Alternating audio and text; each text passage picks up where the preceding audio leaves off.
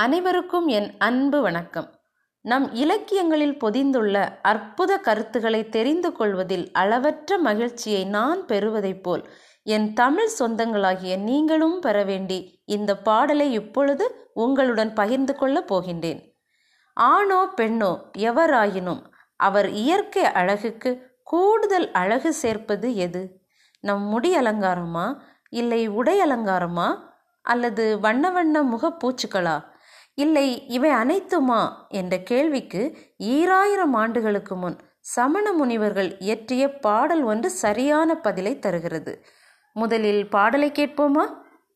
குஞ்சி அழகும் கொடுந்தானை கோட்டழகும் மஞ்சள் அழகும் அழகல்ல.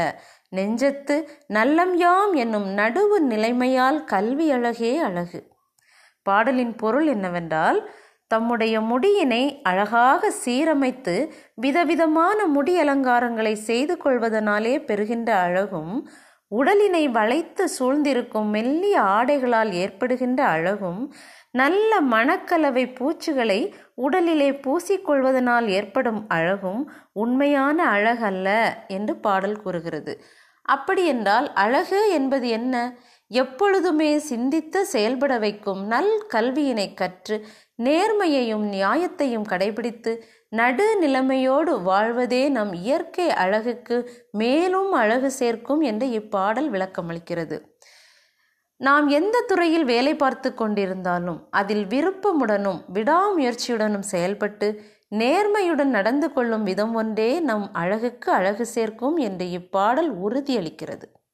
பாடலில் குஞ்சி என்பது ஆணின் தலைமுடியையும் கொடுந்தானே என்பது உடலை சூழ்ந்திருக்கும் ஆடையையும் மஞ்சள் என்பது மகளிர் பயன்படுத்தும் பூச்சு என்பதையும் குறிக்கின்றன. இதனால் நடுநிலைமையை ஏற்படுத்தும் கல்வி ஆடவர் மகளிர் ஆகிய இருவருக்கும் அழகு தருவது என்பதனை நாம் இப்பாடலின் மூலம் அறிந்து தெளிவு பெறலாம்.